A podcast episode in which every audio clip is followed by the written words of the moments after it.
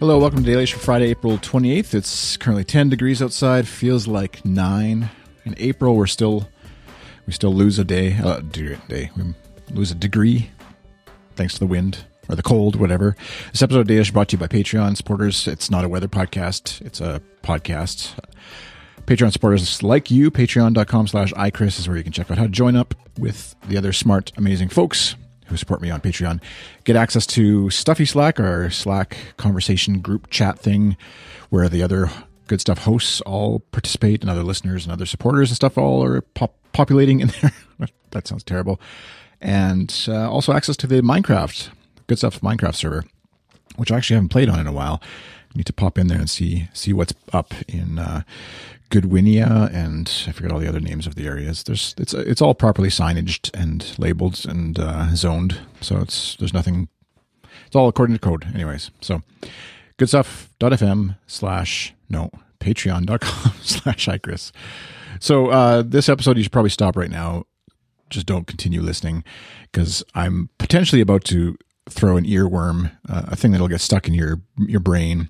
Some um, some words, some uh, lines from a movie that our family saw during the break uh, a couple weeks ago. Um, the movie is called Storks. It's uh, it's actually a maybe I went in with really low expectations um, and was pleasantly surprised. I hadn't realized Andy Samberg was one of the main voices, and I like his humor and as well his uh, co- colleague, colleague cohort in uh, Lonely Island. Uh, I think it's Jorma. It might be. I think it's Jorma. Maybe it's the other other guy. Anyways, uh, is also one of the voices of a pigeon. Uh, Andy Samberg is a stork. It's all about how storks used to deliver babies. Now they don't, and maybe they should again, and the conflict that ensues. But this pigeon, which I think is voiced by Jorma, um, is sort of this surfer dude turned business guy who wants to be the boss and kind of rats out um, Andy Samberg's character without spoiling it. You should see it. If you have kids, they'll laugh. It's funny. It's cute enough and will make you appreciate and enjoy your family and maybe you want to have a baby or something. It doesn't doesn't do that for me, but maybe it will for you. or maybe have a stork deliver a baby, I guess. Um, but anyways, so if you haven't stopped already, which you should, um, there's this part in the movie, sort of partway through, where the pigeon kind of figures out what's going on. He's happy, he's excited, and he's you know proud of himself. And then he does this little thing, starts saying this as he uh, starts to sort of celebrate and go back to his boss to tell him what's been going on. So I'll play it now, which you should stop listening before I play it. So here it is. But make sure you stop. Goodbye, brah. How you like me now? Oh, how you like me now? How you like me now? How you like me now? Now